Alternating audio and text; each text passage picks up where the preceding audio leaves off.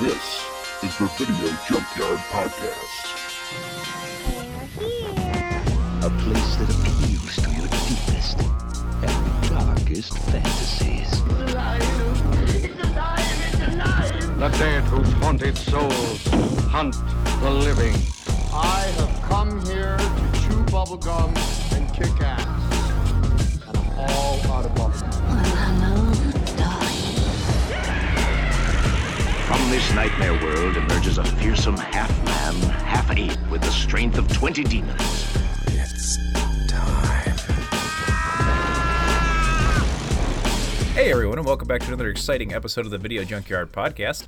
I'm Eric Gulbranson, and with me, as always, my good friends and co-hosts, Joe Peterson and Ryan Steiskell. How's it going tonight, guys? Hey, good. Yeah, good. Good. Been up to anything uh, fun as we uh, we are as we record it is the President's Day weekend. I think everyone we're talking about having a long weekend, and um, yeah, anything uh, new with you guys?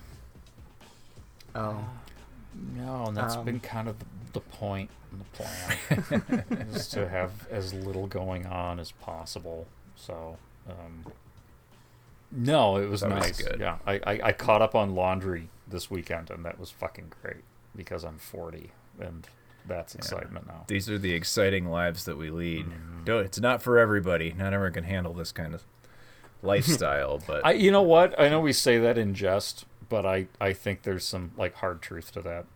This is not a lifestyle there, everybody there are can some handle. truths to that. because yeah. I think when you're at a certain age, and this is I'm saying this from with self reflection, the idea of spending a weekend like this would just been like mind bogglingly torturous. You know, yeah, I could not have handled it. But now Yeah. it's like you just want me to stay here. All right, I can do that. You know?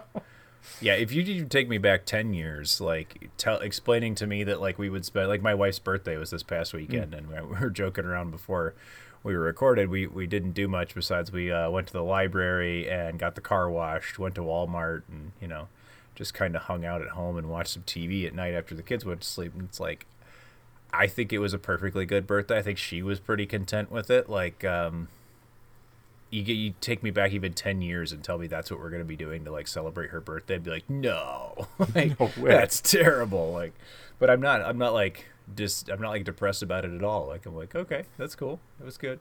Yeah. So see, this this has been my lifestyle. Like that's been my lifestyle always. In fact, it has caused a lot of contention in a lot of previous relationships because it's like, why don't you never want to do anything special for days? And like, I am. I'm relaxing and enjoying what time I have to do a thing. I don't care how old I am, from 12, 22 to 32, it's been consistent. And I like I, I think I always found it funny is just like I already know projected ahead of time where we're all gonna end up, and it's gonna want to be this state, like you guys are saying.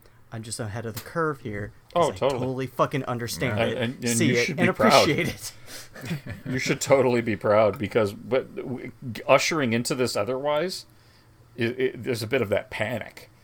You know, mm-hmm. I, I'm Yeah. starting to understand more what people told me when I was like, oh, when I was approaching 40, I was like, oh, I don't know, this is gonna feeling old, and my friends are like 45, 50. They're like, no, you just quit giving a fuck. It's awesome. Yeah. Yeah. And You only get angry about your canned fish. Well, yeah. There's And there's I- certain important issues you just have to you know be be on top. All of, right. but- I, I you know what? I even s- searched the internet to see like is this a thing other people have noticed and I'm not unfortunately seeing. Maybe it's a local thing. But I have not been Yeah. able to find my canned. I can't say I've noticed a shortage, but then again, I can't say that I've gone shopping for that or like bought any recently. So it's uh that that being uh, Joe was um, telling us the other day that they there appears to be at least in in Oshkosh and the immediate surrounding area in Wisconsin a shortage of canned sardines. Mm-hmm. What other what other products were you lumping into the canned fish? Well, Like specifically those, but even like, you know, any kipper snacks, tin kipper oh, I haven't seen kipper snacks in a while. smoked oysters. Those I can still find. I wonder if it's just like all the doomsday like baby boomers who are just because I'm thinking like who the fuck would just be taking all these I- fucking I wonder. weird old people canned goods. Because why is it the only ones I'm seeing are like in the hot sauce? sardines Yeah. and hot sauce, Oh, which. I don't personally care for. The mustard sauce ones have always been a staple. It's a it's a Yep. like they're really good, and even like in the olive oil or, or you know canola oil, those those are okay. Soybean oil is fine, but yeah, can't find Yeah. them. Had to resort Think to online means, and I wasn't. I would I used the dark web. I wasn't happy about that. Go find me some sardines. I don't care who I gotta pay. Like, That's right. I don't know. I don't. I got a VPN. It's fine. I gotta get my. I don't care if the, anyone tracks me. I'm getting my sardines by any means. I. It's just turned into an episode of Futurama really fucking quick. It, it is, but I'm gonna go meet some guy with a briefcase out behind the, you know, Dollar General or something, and I mean, with the rate of inflation, you you might actually find the one can of sardines that like are worth millions of dollars. Well, and you know, oh yeah, and then I'm the whole inflation thing too. When I did find stuff like the prices of this, it's ridiculous. And let's be honest, what what we the the the, the word that we're using, inflation, is not really what's going on. no, I try to avoid avoid that word because I hear it so often. It's like, hang on, hang on. Yeah, inflation is just an increase in like the cost of materials and whatnot. You can't claim record profits and Yeah. increased profit margins and then say inflation. Yeah. Sorry, that's gouging. Yep. Yeah. Can't, That's that's can't explain America. those things to some people though. Not that I want to sound No. conspiracy theorist or anything. They fucking No, I think it's. admitted I don't think it's a conspiracy. I think it's It- blatantly there. Yeah. Like much like climate change and everything else, the things that are wrong with our world are blatantly there. They're not hidden. It's just no one wants to believe them. They rather Yeah, believe the idea that- nonsense. I have this idea that if something's inconvenient or uncomfortable, that we can just choose not to believe it. So Yeah. whatever. That's why. and that's I use why we don't- that's the royal we. So not Yeah. not There's me. there's no need of a neuralizer here, which I feel like is a good segue. It's just blatant human uh, choice to be ignorant. Yeah. Which, by the way, that line in the movie where he says, like, you know, a few day, a few days, like a few years ago, people believed that the fucking Earth was flat, and now they know different. And it's just like, oh, that didn't age well. That's like the one thing in this movie that didn't age well. it's like, no, we Yeah. regressed. If we could go back to 1997 and tell you that those people are going to have a resurgence, and you'd be like, no. But anyway, so if you didn't guess by Yeah. the quote, the quotes, and us uh, talking about the the tech from the movie, uh, tonight we're going to be talking about the 1997 uh, Barry Sonnenfeld film Men in Black. We work for a highly funded yet unofficial government agency. We'll take it from here. Who the hell are you? INS Division 6. There is no Division 6. Our mission is to monitor extraterrestrial activity on Earth. You're only here because you're the best of the best, and we're looking for one of you. Hey. What's up? I want to get some coffee. You want some coffee? No, thank you. I'm fine. Hey there, fellas. You guys get along all right? All right, I'm in. From now on, you will have no identifying marks of any kind. You are no longer part of the system. We are the men in black. You know what the difference is between you and me? I make this look good. Series 4 deatomizer. That's what I'm talking about. Noisy cricket. I feel like I'm gonna break this damn thing. Oh, it gets better. Dad, we have a bug. Unlimited technology from the whole universe, and we cruise around in a Ford POS. Fasten your seatbelt. See, now we got to work on your people skills.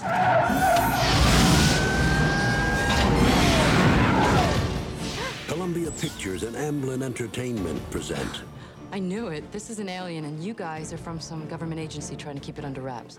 Nah. Tommy Lee Jones, I'm gonna count to three. He'll do it, Jeebs. One, I'm telling you, that man does not look stable. two, He's always crazy. Why don't you get a massage or take a cruise? three. Do you have any idea how much that stings? Will Smith, What the hell are you? Your world's gonna end. In a new film from the director of The Addams Family and Get Shorty.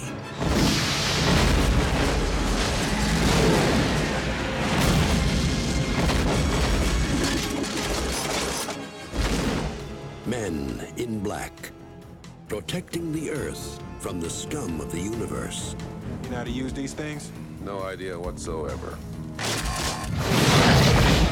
Men in Black follows the exploits of Agents K and J, members of the top secret organization established to modern alien activity on Earth. The two MIB find themselves in the middle of a deadly plot by an intergalactic terrorist who has arrived on Earth to assassinate two ambassadors from opposing galaxies. K and J face a simple imperative track down the interloper or the Earth will be destroyed. It's all in a day's work for the Men in Black. It's almost accurate to the. Yeah, it's not a bad one, actually. Yeah. I think uh, says it's like, oh, he's here to assassinate. It's like, no, he's here to steal a source of energy in the size of a marble. That, Yeah. which, was- by the when I was way, tr- as a as a kid, I did not pay attention to any of this fucking plot. This movie was out when I was seven. No, and, like me no. neither. The plot was actually like new to me, and I've seen this like Same. times. So I'm like, oh, that's what they're doing. I thought he was just being a dick. I, I So, what specifically is your background with Men in Black? Um, either of you. Uh, I I remember seeing this one in theaters. Uh, yeah, '97. I think I was on my way to Wyoming. I think on my first dinosaur dig, and my dad and I stopped somewhere for the night, and we went to go see this at a local theater somewhere. So that's how, I I have a memory of going to see this definitely. Um, and I actually was I went out and had it on video too. So I this was one I watched a lot. Yeah. I was in high school, but I still thought it was pretty. I was like a freshman in high school when this one came out. What I, you, I was like I said, I was like seven. I got this, I got the VHS as a Christmas gift from um, a family friend who sadly passed away like a few years after that. But uh, this movie, God, fuck, I loved it so much. Um, but I think I probably worn out the fucking VHS tape, and Nice. um, it's one of those th- it's one of those movies where you just kind of like instinctively know like all the fucking things at play like the pre the previews for other films. It's one of those films for me. Uh same with like the batman uh 89 fucking vhs Oh yeah. with the I fucking weird diet coke commercial Yeah, Uh, was yeah. there some like Looney Tunes? The Warner uh, Brothers thing at the catalog. beginning of it? Yes, Yeah. that. Yep. Uh, same with this, and you get the music video at the end, which for some reason it was like, that was the thing. I guess like that was the the final end credits that you used to get at movies uh, like Yeah. these was uh, you get a music video. Well, when you got Tommy, was Lee, the- when you got, I mean, Will Smith in there, yeah. Tommy Lee Jones would have been interesting. Tommy Lee Jones would have been interesting. Well, when you got Will Smith in it during his want to see peak, that in- music video. Will Smith in 1997 attached to your movie, and Yeah. he did the theme song for it. Oh yeah, you're gonna get that. Right. But- it was the precursor to any like special features that we eventually got with DVDs, but yeah. But yeah, this this this one, um, fuck this this movie. This movie was actually my Ghostbusters, um, before I really got to watch go. Like I liked Ghostbusters when I was a kid. I just never really got to get anything out of it. It was really hard for me to get a movie because I never knew how to describe it to my parents what I liked until later. You know, it's this weird whole fucking thing. It's like, how do you not get this thing? But this movie was it for me, which I think kind of leads into why I, mm-hmm. I've suggested that we do these movies. Like the, these movies being we're doing Men in Black and followed we're going to be doing Evolution, is that I noticed that there is a certain like if I were to say that these movies are a lot like Ghostbuster, uh, or sorry, Ghostbusters, it's plural. it's not just the one. Um, is a lot like Ghostbusters in like I feel like you don't know how to to compare it, but it, I feel like it kind of clicks a little bit. Like yeah, kind of like the idea of like some like a group of people somewhat down to earth fighting these extravagant f- um, well-made uh, like um, effect effects Creature of effects, creatures yeah. like suit that are like these kind of like cartoonish but realistic combination uh, with witty dialogue and an odd like submersion into like an, a, a whole new universe of sorts you know like yeah. I think with like we're getting later, like evolution's a little bit closer to the more blue collary aspect of with Ghostbusters, where this is more government. But I would say strongly more so the use of practical effects uh, and just the the odd universe Like so, Yeah. this weird little like uh uh was it uh double feature that we're doing in this review is movies that Ryan thinks are vaguely similar to Ghostbusters and his conspiracy theory that that's that's what's going on. That it's like it's the same studio too. Columbia Studio did fucking uh, Men in Black. And Yeah. I think they did Ghostbusters as well. So They like, did.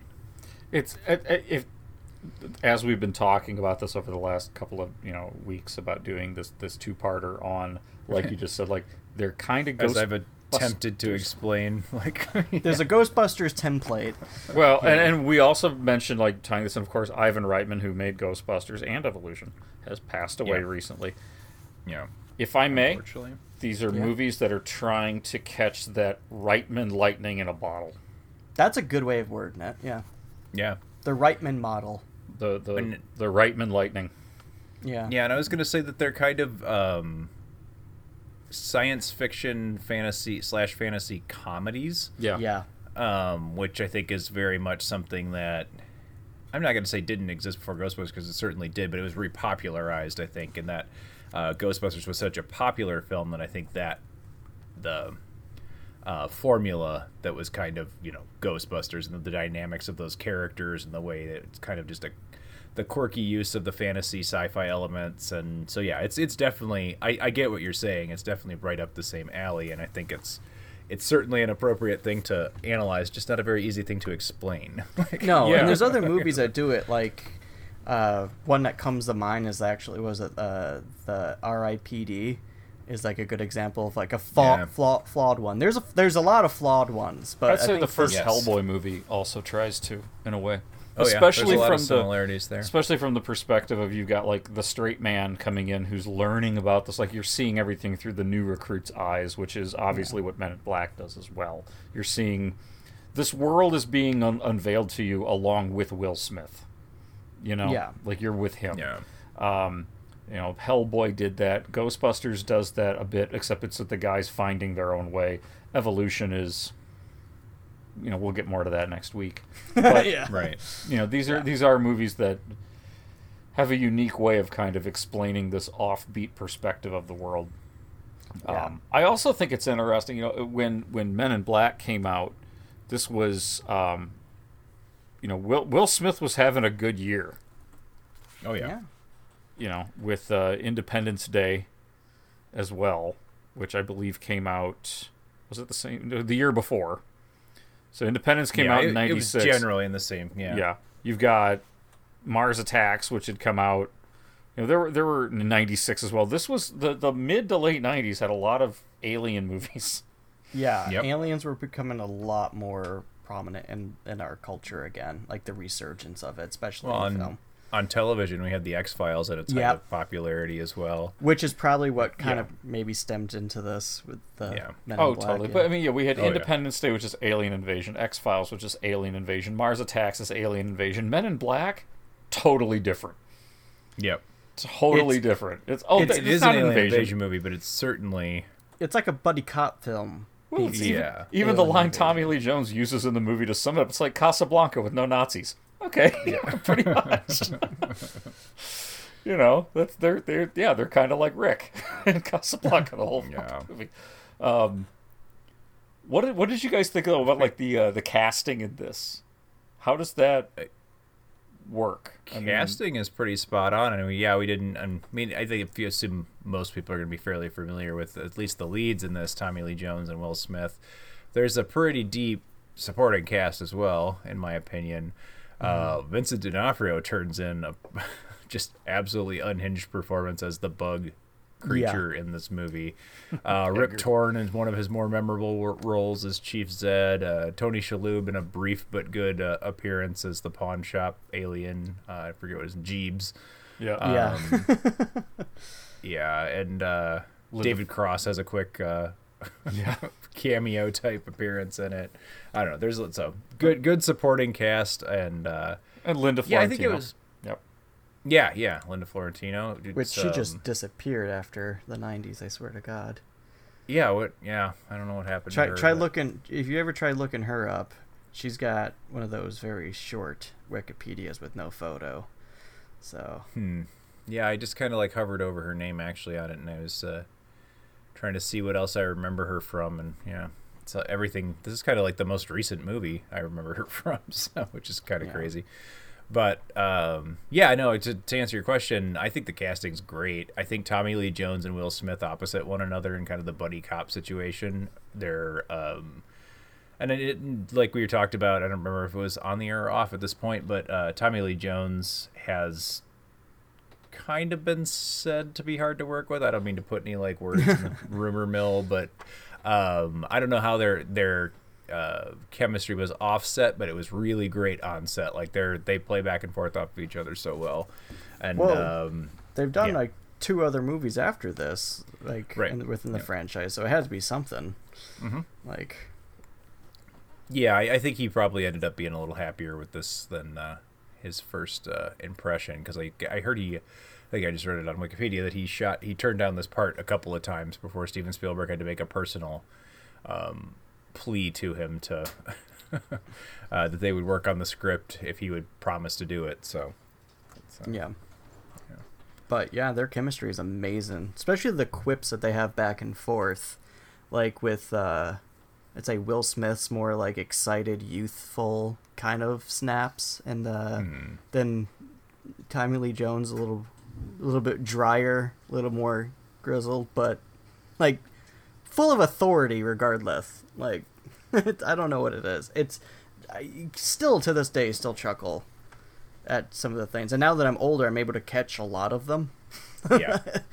um yeah. yeah, I I don't know if I realized that Tommy Lee Jones' character Kay in this was funny. Yeah. when I was a kid. Like he seemed so serious and kind of, but no, he's hilarious. He's got like all the best lines. So Yeah. it's- It's just as dead uh, what is it? The the I don't know. I, I forget. There, there's well, he's Tommy Lee Jones is known for being somewhat you know deadpan, and I mean, look Yeah. at some of the characters he's always played. He's rarely played a you know a, a, a lovable, nice, warm character. He you know he plays these kind of angry guys.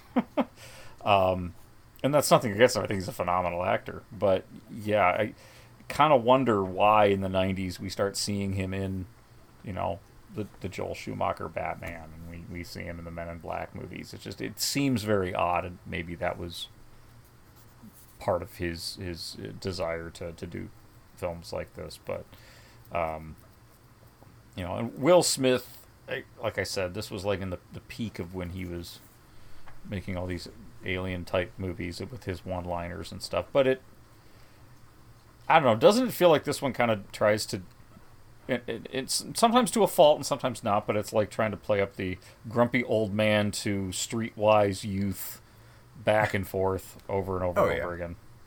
yeah, I mean the same way something like Forty Eight Hours did, or like other buddy cop movies that have you know, like that, I think Forty Eight Hours might be the best example with Nick Nolte and Eddie Murphy, but yeah, just uh, Yeah. yeah, The um, um, yeah, the effects in this one though still hold up pretty well. Definitely The the, practical ones, Yeah. but the digitals like they're So- definitely older, but nothing like awful. Yeah, I've still Yeah. seen worse. Yeah. the Like, more recently. effects in this, yes, are actually pretty good. Even the Yeah. CG effects are so much better than stuff that like came like we talked about movies that are ten years old or newer than this that had a lot worse CGI. Like uh, we were talking about CGI and oh, I'm gonna keep picking on it, but I'll bring up Van Helsing again. It's just this atrocious. Yeah. um, yeah, and maybe it's the amount of it that they use versus um, practical, but I really feel like the effects in this movie generally hold up. Can you tell it's you know a 1997 movie and maybe it's a, it's not perfect to this modern standard? Yeah, there's a couple of scenes or there's a couple of effects, sure, but overall they're really pretty good. Um, Yeah. well, even uh, even the computer generated. well, they have Spielberg's uh, entertainment company, uh, Amblin, Yeah, like so dr- you know coming off of Jura- Jurassic Park like years later but you know what I mean like I would say like oh they're kind of like I would say they're a little bit like updated versions of Dr- first Jurassic Park and I'm like yep that would make sense Well, yeah, it's Industrial Light Yeah. and Magic, and you had Rick Baker Yeah. did all the, the creature effects and makeup. yeah. So so I was going to mention Rick Baker's uh, practical effects are fantastic. Um, yeah, and it and it did win best makeup at the Academy Awards for what that's worth. Yep. Only Oscar it won, yeah. Yeah. But But, I mean, not yeah, that that's surprising, but yeah, it, it definitely des- deserved for both Rick Baker and Yeah. um, David Leroy Anderson. I guess is the other one, makeup artist. That So what you're saying is for 1997, this movie had working for it the best of the best of the best. With Sorry, I honors. had to. I was gonna say like to add is like um so Danny Elfman does the score, and it's like it's one of those things like it didn't really click on click in my head until like now. Yeah. Um, but it like took this, me about two seconds to listen to it, and I went, "Oh, Danny Elfman." yeah Yeah. Um, but it's I would say like you know it's like this is definitely a Danny Elfman style, but it is very like a different I think side of Danny Elfman like that like a lot heavier. Like usually he has a lot more whimsical stuff, and that that's throughout here. But most of it, like the Men in Black theme, is like dun dun dun dun dun dun dun dun. You know that. I don't know. I kind of that's something that I was noticing. Like, hmm, this is a little bit. I don't know. This is just me taking it. Like Danny trying to expand Yeah. outward. It feels kind of like a cold, uh, bureaucracy type situation, as as it would be for you know a government agency that's like you know FBI but for aliens. Uh, Yeah. But that's I don't know. Ba- I- based on your guys' tones, maybe I'm the only one excited about that.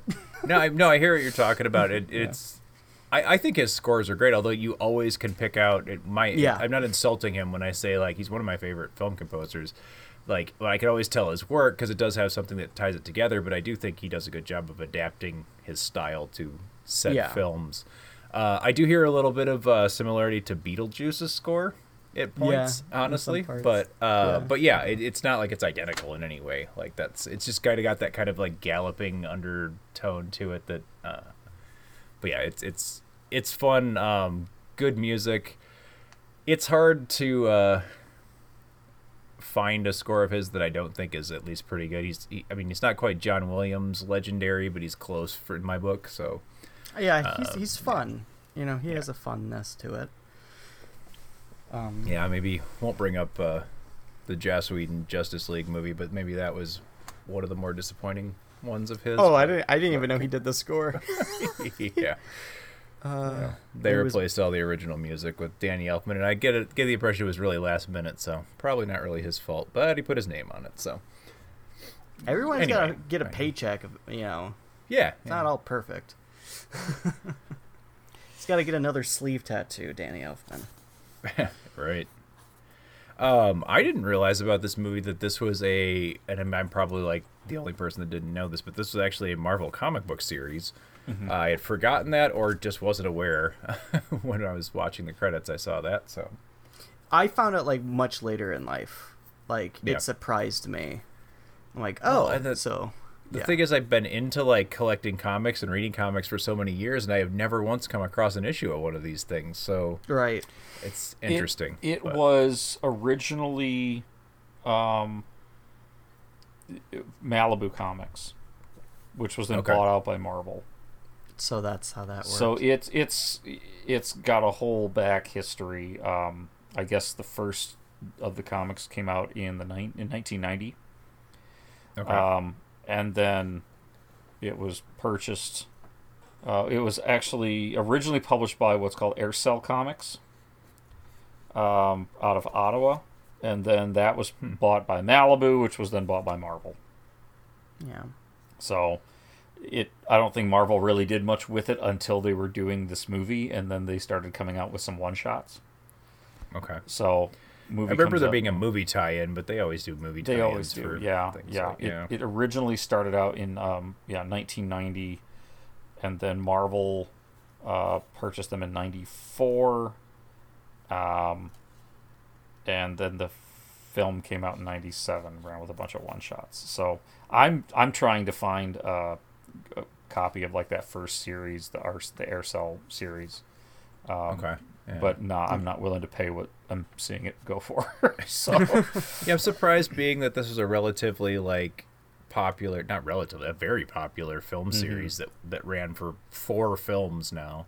Um, that there aren't like graphic novel compilations of that stuff. Maybe it's just a tricky rights thing because It's- it's changed hands so many times. but- I, I I think it might also be it could be that, but I think it might also be the differences. Um, similar to um, the Jim Carrey movie The Mask, how that was based on a comic, but the comic was very different. It was like Yes. really kind of dark and violent. Um, the Men in Black comic is, from what I've read, really really dark. Um, yeah. and, and, it deals with like all sorts of paranormal yeah, stuff. it's not, just, aliens, It's like werewolves and vampires and all that shit. Um, so I think they've they've tried to rebrand it into this kind of more you know, light, light. com- yeah. comedy, and generally family friendly kind of. Yeah, and But, it does you know, work. yeah, You know- I think it does. yeah. going off the like going off the another similarity to like Ghostbusters, um, with these next two things is that it was so popular that it did get a spin-off animated series Yes. uh, as well, which I do remember watching some episodes as a kid and really getting into it. Uh, I think it was done by the same. It was done by the same uh, animation studio that did like the the animated Godzilla that was the spin-off of the 98 movie which we all agree is essentially the best version of that universe is Yeah. the animated series um, which you know I think it they found the way to like dive into some darker elements but I don't want to say that too much. This movie is it has some fucking dark shit. Like it may not show it to you, but like the Yes. concepts there, like Edgar himself. Let's talk about how that whole fucking process of being skinned. Well, there there's a there's a cartoonish aspect to Yeah. a lot of this movie, especially like here's a bug walking around in a guy's skin. Yeah, that's pretty dark, but this was also 97. That wasn't, you know, we, we'd all seen that. Um, Right. You know. He's- it's We had nothing we didn't see in a lot of childhoods, other like PG thirteen movies. Like, yeah, what I think's a little different though about this one is there's there are some there's places where you can tell knowing that it came from a comic book that is definitely darker and let me just to give you a comparison and this is just based on what i've heard and, and read about that comic series it's about the different men in black the movie versus the comic is kind of like teenage mutant ninja turtles movie versus the original eastman and laird comic Yeah. yeah. it's definitely more serious and dark.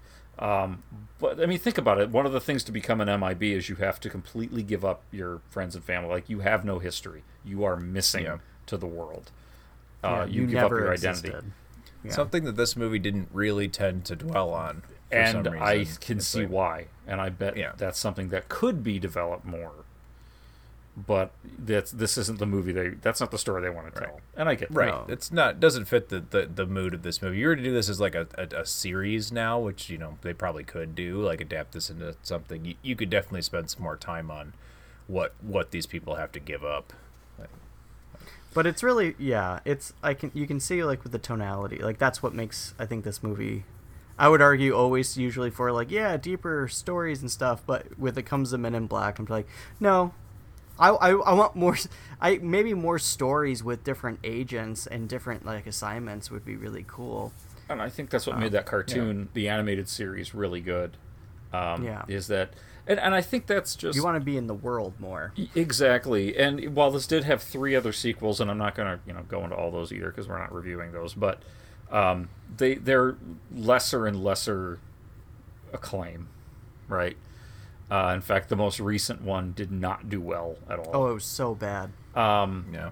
I did I And- seen that and it was so bad. and and I think one of the reasons is, and, and maybe I'm wrong on this, but this type, this story of okay, you know, intergovernmental agency or international agency that monitors and you know regulates the immigration of, of alien species on the planet Earth. Um, yes, there are stories to tell there, but I think those stories probably work better as bite-sized 25 to 30 minute stories and not two hour. Yeah. Or at least the ones that have been two hours aren't the ones that are that interesting. You know, I mean, right. It's it's tough. I think. I think it's like what I think what would make it. I think what made those movies so difficult, uh, honestly, wasn't necessarily the stories, but the fact that they were con- constantly trying to capture the same lightning in a bottle, and it's just felt less authentic, like with the first movie. Well, like That's, like yeah, and any franchise where you're Yeah. unveiling a world, you can really only do it once. but and then you're just kind of revisiting. Well, and then a lot of times sequels try to like up the game, and it just gets ridiculous, or it gets too silly, or it gets mm-hmm. yeah. But let I w- let's lean into this good one again. I I wanted to go more into Vincent D'Onofrio's fucking performance here. um, when when I brought up the because holy shit, talk about it. This is this is the first time I've ever actually seen him in anything. I don't know if this is the same for you guys, but this is definitely an actor who disappears in a role. Uh, Uh-huh. Holy He, uh, shit! yeah, he often does. Like he's always like that, usually that transformative. But in this one, he just he definitely gives this thing hundred and fifty percent. Like he Oh, is God. just just the kind of creepiest, grossest character, and he does a really great job with it. And uh, yeah, like you said, disappears into a role to the point like I didn't even realize this was Vincent D'Onofrio. I remembered the character uh, when I saw his name in the credits, I'm like, oh, who does he play in the movie? And then I'm like, oh, wait, he's like the main bad guy. I remember this character. And it's like, okay, well, you know, it kind of makes sense when I, you know, look at the performance now. But yeah, he's got all these kind of, because he's a bug, an alien, uh, you know, an ex- insectoid alien creature wearing a human skin. He's got all these kind of quirky body motions and things he does with his face, and there's there's a makeup, but he's doing a lot of it physically as well. So it's Yeah, it's, he- it's pretty amazing. It's like it's pretty great. But. you come to a person like, listen, I need you to play a role where you are a a massive bug alien, about the size like about the size of two fucking minivans, but you're crammed inside of the body of a human being. Can you function like that? Oh yeah. I'll contort my chin and back, whatever it is. I can't remember. I can't say how many times that my dad, uh, who you know, construction worker, um, late thirties, who watched this movie, just looked at a character and go, "I relate to this." That's how my body feels on a Yeah. daily basis, uh, like a like a condensed corpse. I'm like interesting, and I can't not ever scrub that from my brain. and now as I get older, I'm like, yep. Yeah. it's making sense.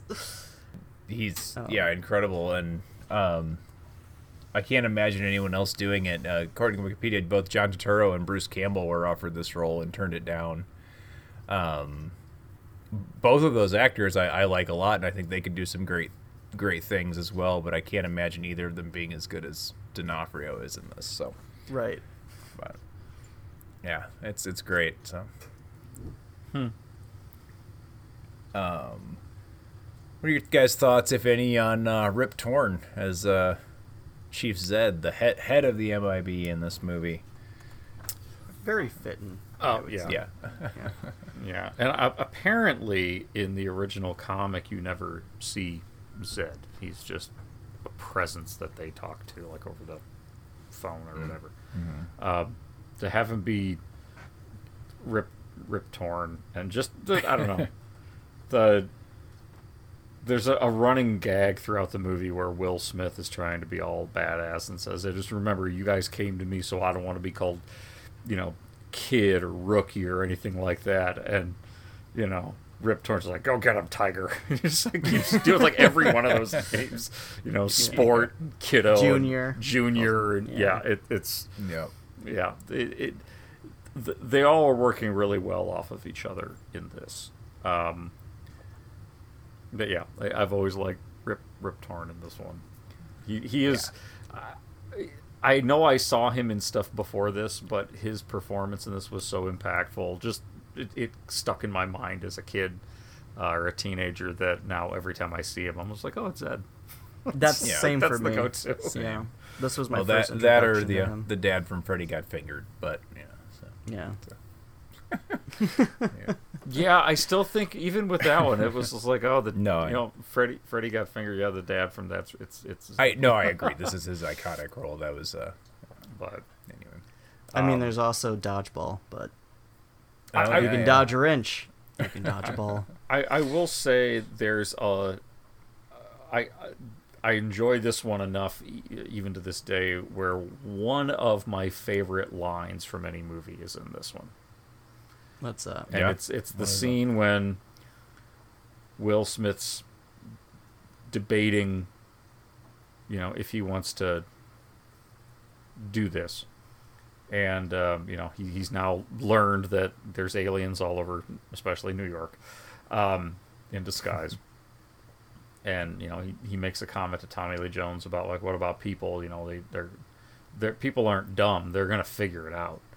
And he says, No, a person is smart, but people are dumb, dangerous, panicky animals. And you know it. and you know it. And Yeah. then leads into that thing that you were talking about earlier in the, uh, tonight, Ryan, about like the, you know, people knew that the Earth was the center of the universe. They knew the world was flat. Imagine what they'll know tomorrow. And despite what appears to be, you know, contrary to that, um, I, I still agree, and I still love that line. That whole speech he gives is, is one of my favorites of any movie because it beyond like the silly idea about a you know you know maintaining alien presence in Manhattan and, and you know whatever. Um, I, I really like that kind of that's where the movie steps out a little bit and maybe maybe they're dipping into their source material a hair. I don't know. I want to find out. Um, but that seems like an idea that would be explored a little bit more or could be. The idea of the psychological effect of you know this now. And it, it's different than what you thought it's a huge paradigm shift which is really what that speech was about was paradigm shifts Yeah. you know um, but it's it's about yeah you know here's here's a potential for a paradigm shift but we know how people as a population can act so that that line about people being dumb panicky dangerous animals i think that's been proven Oh yeah, time and time, Time again. and time again. Especially lately, we have seen a lot of this. So yeah Yeah. yeah, you know I- and uh, my my disbelief in conspiracy theories isn't that I don't think it's plausible that these things could be happening. It's that I don't believe there's a group of people capable of keeping their mouths shut that well. Yeah. yeah, You know? same. It's my it's my. Uh, it sounds terrible. My lack of faith in humanity that actually causes me not to believe in any of that stuff. So Yeah, that but that that whole scene and especially that line about a person is smart, it it it did strike me even in like the late '90s. Wow, that is an incredibly powerful line in this movie. yeah, I agree with you. But It still Yeah, rings in my head too, I think. yeah, Yeah. this is a, a fun, uh, you know, summer blockbuster, sell the popcorn kind of uh, movie, and it, it there's nothing wrong with that. It, it fires on all Oh, yeah. levels, and I think it's a good, successful, you know, summer blockbuster. But it does have it's got a couple of moments that are impressive to me. Um, that is definitely one of them. Uh, I really dig the like 50s, 1950s tone with flying saucer kind of stuff that they got going on Yeah. in parts of this movie. Um, that is totally untouched. Well, okay, Mars Attacks definitely plays into that as well, but But they were they were the based 19 off an actual like card Yeah, thing at the time, so yeah. So basically, since the 1950s flying saucer movies, I don't think we've seen any kind of straight up like you know alien invasion, flying saucer zooming over New York City kind of thing, and they they gave us some great moments of that. So um, surely that comes from Spielberg and Sonnenfeld being of an age where they probably grew up watching those films. But uh, that that was really cool, and I, I feel like that's really well done. There's a moment that's always stuck with me, and I remembered it, you know, from before, but watching again.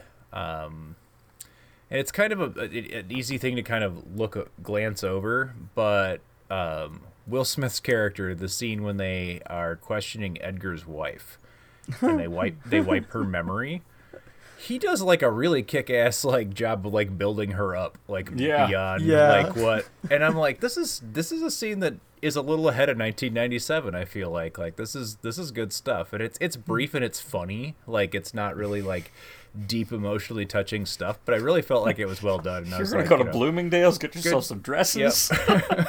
yeah, because she's essentially she's a battered wife, and we see Edgar's behavior prior to him becoming the bug. Yeah. Yeah. and it, it's you know it's not good. The situation that they have there is not you know she's definitely an abused woman. Yeah. Uh, uh, this this movie does not dive deeply into the big issues, but I think it taking that moment and acknowledging that, and him like taking that like no, you're not you're not going far enough with this. We can we can we can Like, really he- help this person. Like, he he didn't leave you. You kicked him out. Yeah. and you're making Yep. your life better. Yeah, I totally see what you're saying, Eric. Yeah, it was it was a cool moment. I remember that moment, but I think it meant it meant more to me now on this watch, and I was like, "That's cool." I feel like that's for being 1997. That that's a pretty great moment. But Yeah, I, I never Yeah. thought of it that way, but you, that's a good point. You know, he I agree. Like I did not think about that. How wonderful that actually is. because the gag was really more just about like Tommy Lee Jones being you know this old fuddy, you know, yeah, like a curmudgeon, like you're he gonna always you're gonna is, yeah. m- you know erase her mind, and that's the best lame shit you've got.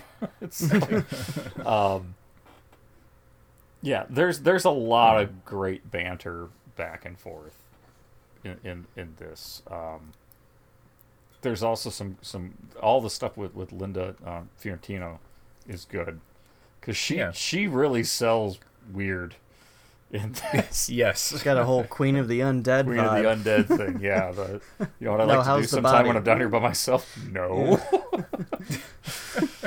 um, yeah. It, if anything, the only problem I have with with her character is that she's underutilized. Like, she's she could definitely be in this a little more, especially since they're gonna ha- pass the mantle to her at the end. But But then she doesn't even show up for the sequels. right, which is a bummer. Yeah, I think they just say that. I think in the the sequel movie they just say that she she died from something. She she she they some some kind of line about like she loved being in the morgue so much was essentially something I don't remember. I only saw Hmm. that movie like once, but I saw this movie like eighty Yeah, times. this is the so, one I saw, so um, for sure. well, I wanted uh, to- so we mentioned the the brain wiping thing. The the tech in this, there's you know, there the MIB's technology is is another kind of fun thing, and I don't just mean like the the rocket boosting car and that kind of a thing, but just like the whole idea of like where they get their funding is from having patents on things that they confiscate from other worlds. Yeah, that's how. Yeah, I never caught that until this viewing. Actually, it's one of those new things as an adult instead of a kid going, "Huh." yeah. oh, that have to- makes sense, Yeah, I'm gonna yeah. have to buy the White Album again. Um, Yeah.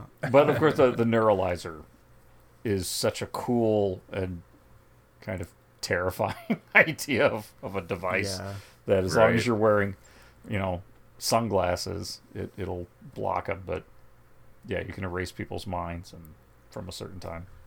Yep. I do remember the trailer for this movie though, having a line after they neuralize Edgar's wife. Um, where in the trailer, Tommy Lee Jones takes off his sunglasses and goes, "That's why they're called Ray Bans." And it was never in the movie, and I'm glad it was never in the movie because that was like a They- terrible line. Probably shot that because Ray Ray Ban had it in their contract that they were going to say that, but Yeah, I don't even think they used Ray Bans. They look like yeah. Oakleys. yeah, They- yeah. I, I'm not sure they did, but Ray Ban did have a promotional. Like I don't know what they're wearing in the movie because I agree they don't really look like Ray Bans. But Ray Ban, maybe it was even tied in with Men in Black 2 and my memory's playing tricks on me. But I know Ray Ban had the Men in Black tie in and they did commercials and like um, for those sunglasses. So maybe that was the sequel. I don't know. Yeah, cause yeah, cause it says Ray Ban was part of their uh, five to ten million television campaign. But I know that like when they did the VHSs, you didn't get a pair of Ray Bans. You did, however, because it's in my copy that, uh, which yeah, funny, funnily, funny enough, I have a VHS copy of Men in Black, and this is not my old copy that I had years ago. That's long gone. This is one I found, I don't know, at a garage sale for practically free or something. But it's in good shape, and it had the Ray Ban coupon in it still. Ah, so it was a Uh, coupon. So yeah, it did have a Ray Ban promotion inside the box. I have it actually sitting right here, but Oh yeah, and they I just read they officially yeah they're oh they they Ray Ban marketed the hell out of that. Yeah. Yeah. Yeah, I can remember you could get the MIB like they had the little like MIB logo on them. Like you could get the Men in Black Ray Bans for a while Mhm. there. I remember going back to the neuralizer. I remember because they did they so when the animated series came out, Burger King kids menu was doing that was the toys, and one of them was a neuralizer.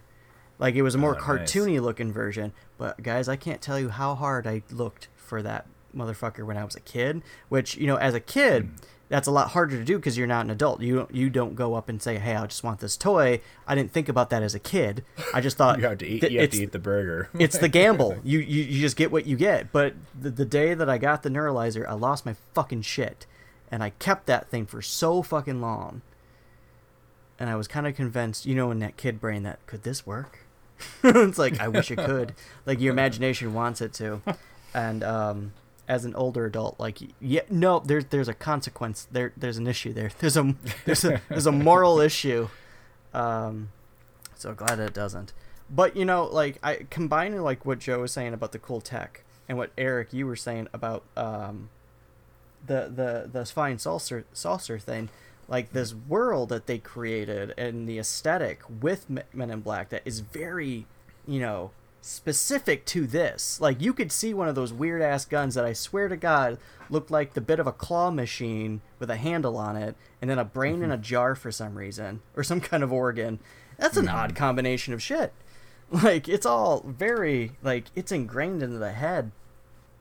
Oh my god! And I wish there was more toys when I was a kid. There wasn't really a lot of toys for this shit. Yeah, they didn't enough. do much, at the- least that I remember. Uh, lots of products, like lots of tie-ins to like the Ray Bans and like some other stuff, but not enough toys. Like I, the guns would have been cool. Like Oh those. god, yeah. The Th- tech there, was just so. There, there was a fun, and I might still be at the park, but at Universal, there was a Men in Black ride.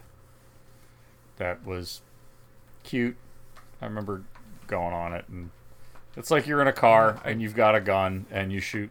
It's kind of like you know I the feel training. like I remember that too. Now that you mention it, the, but the scene in this movie when Will Smith's, you know, like the training was thing, gonna and, s- and they yeah, have I wanted- yeah. the aliens pop up. It's mostly that, but with a couple of typical Universal Studios animatronics. Can can we talk about the whole initiation scenes, like the testing scenes? Those were fucking great. Oh yeah. Oh yeah, yeah. Oh my god, when he's dragging the fucking table. he's kind of owns everybody. Like Yeah, but it's well. That's the thing. They were testing pretty much like if you have all these skills, do you still have common sense or Mhm. some some some ingenuity and, and problem solving skills, um, or patience, for example, with the sh- gun shooting thing, which still to this day, it's like, can you tell me why little Susie had to die? Tell me why little Tiffany deserved to die. Tiffany, yeah, deserved to die. She's got advanced particle physics textbooks. She's bad neighborhood late at night. She's up to something. Yeah. You know, the Like- snarling beast. He's It- just sneezing. it's it's not like a one of a kind scene. We've seen it a lot, but I, I think that it's it's a well done scene with uh, you know just just kind of saying why why is Will Smith so uniquely quali- Will Smith's character I should say uniquely qualified to this position and uh, that the tests aren't you know on the level necessarily. They're not testing it like like often I think things do like a, any job interview you've ever gone into, right? They're not just testing you on the literal questions they're a- asking. It has a lot to do with how you present yourself. And uh, the buckle down kind of military approach to everything might not be the best approach to dealing with the kinds of situations that they're going to deal with in this unit and you know being a man in black. But, Well, they even show that right away in like the beginning with um, when when you when you had the illegal aliens, human illegal aliens crossing the border, and you had the border patrol stop them, and then you know the men in black show up and they're like, "The rest of you can go enjoy America. Welcome to the country. We're gonna take this guy." And they're like, "What the hell are you doing?" And it's like the showing is like, people are people. That doesn't matter. like it's so petty. Like they they very quickly in those few seconds showed like it's petty to really care this much about illegal immigration, like this. There's bigger issues, or uh, more dangerous, lit- like literally more dangerous people to worry about. Well, that's the line he says too. Yes, you know, keep up the good job. Protect us from the dangerous aliens. Yes, that little fucking like burn. Yeah. Which I think Uh, that again, I'm I'm so glad Tommy Lee Jones is in this movie because I can't think of many other actors who could deliver that line, and it sounds so acerbic. And Yeah. you know. well, it, and I read that that uh, Clint Eastwood was up was offered the role at one point, and I'm like, I could kind of see it, but I just don't think you'd get the same No. thing. It, and Clint's fine. Like he he I'm sure he would pull it off. Kind of. He he's been able to do like that kind of comedy thing with his persona as well. But I don't know. Tommy Lee Jones is just perfect for it because he's got that kind of. I, I don't know if it's a one a one tone delivery on stuff, but like the jokes just roll out perfectly. The deadpan just always always hits. I actually think a lot of my favorite roles of his are roles like this, where he's you know he plays the straight man in kind of a comedy film. Um, He's kind of like just- he he kind of sets an ideal of what you kind of want to be when you become older. It's like, yeah, I want to be that guy. Like, like kind of wise, but still kind of you know wit, like a sharp wit to you.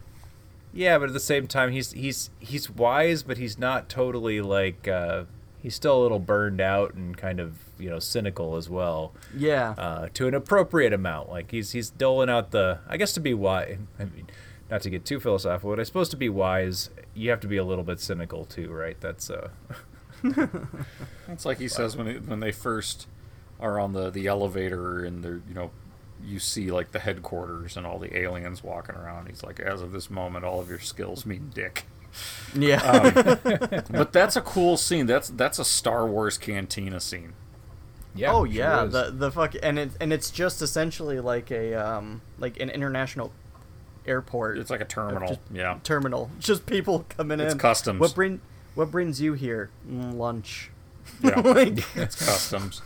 Um, yep. And yeah, they really captured how well that does remind you customs. and Well, there's this, that's a great juxtaposition because it's something that's so mundane and ordinary, but it's being populated by these extraordinary characters and such, and it just yeah.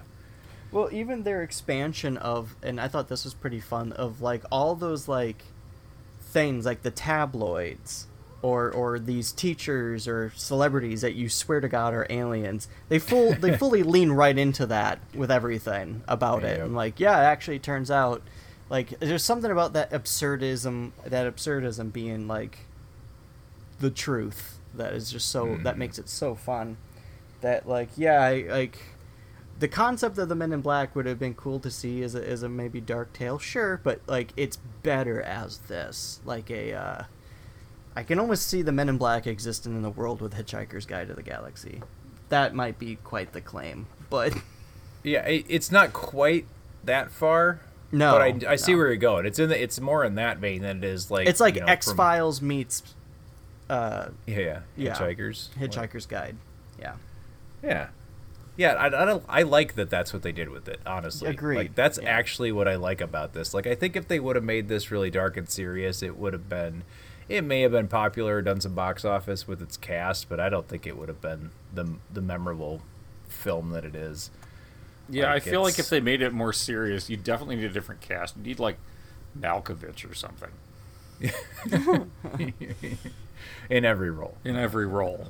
Just a one man show. John Malkovich is the man. Malkovich is Mitch. Malkovich is the man in black.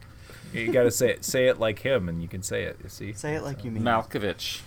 Oh my Yeah, God! go. Wow. it's like it's like michael caine I am an MIB. That would Well, was a little too You know his deadpan. next one man show is going to be. Yeah. So Yeah, Yeah. it's got to be Men in Black. Just man though, just one. He's gonna do it all. Man in black. Yeah. Why did Well, what do we decide to play think? Are we Will want some uh. Yeah. final thoughts and a grade on Men in Black? I mean, I suppose. yeah, I think I'm good to good to go. I um, um yeah, I'll just I'll start. I think Men in Black was uh this was a really positive experience for me because this was a movie I liked a lot. Watched a whole bunch when it was a newish movie, and then I haven't really seen a lot of since. And this was, which is rare, I think. This was every bit as good as I remember it being. Like it was, it's it's a simple movie. Like there's not a whole lot of like deep like. Yeah, I don't know. There's not. We pointed out there's some some good writing here, and there's some moments that it's definitely deeper than you would give it credit for. But in general, it's a it's a it's a summer blockbuster popcorn movie, and it excels in all of those areas. And I think it's just a lot of fun. Uh, cast is great. Uh, I actually think it holds up. It's special effects, everything. Like it's it's actually very watchable still. there's not much I would take away from it as being dated, um, which even from 1997 is a rarity, as we have found out on this podcast many times. Um, yeah, this is kind of one of those movies. That, there's many of them, but this is one of those perfect kind of summer blockbuster movies. I I think like this is something I can't wait to show to my kids. They're probably not quite ready. They're like, and not like appropriateness necessarily, but attention span. I don't think it's going to quite be their thing yet, but I think in a few years, like you were saying, Joe, like uh, with, with your son, that um, I think it might be. It's one I kind of can't wait to show them because I think it's I think it's it's worthy of that for sure. Mhm. Um, yeah, it's uh it's a lot of fun. I'm gonna give this one a a, a B plus because it's uh, uh it's it's almost A territory for me, but it's just not quite. It just doesn't quite like knock it out of the park hundred percent. Uh, but yeah, it's a fun, funny, um, every bit as good as you remember movie. So yeah, I'll land at B plus. What about you, Ryan? I I'm with I'm with Eric as well in terms of like you know when you do the podcast of reviewing films and you're like oh okay we review certain films it's like oh this isn't as good as I remember. Uh, this is one of those ones where it not only stayed, it got better.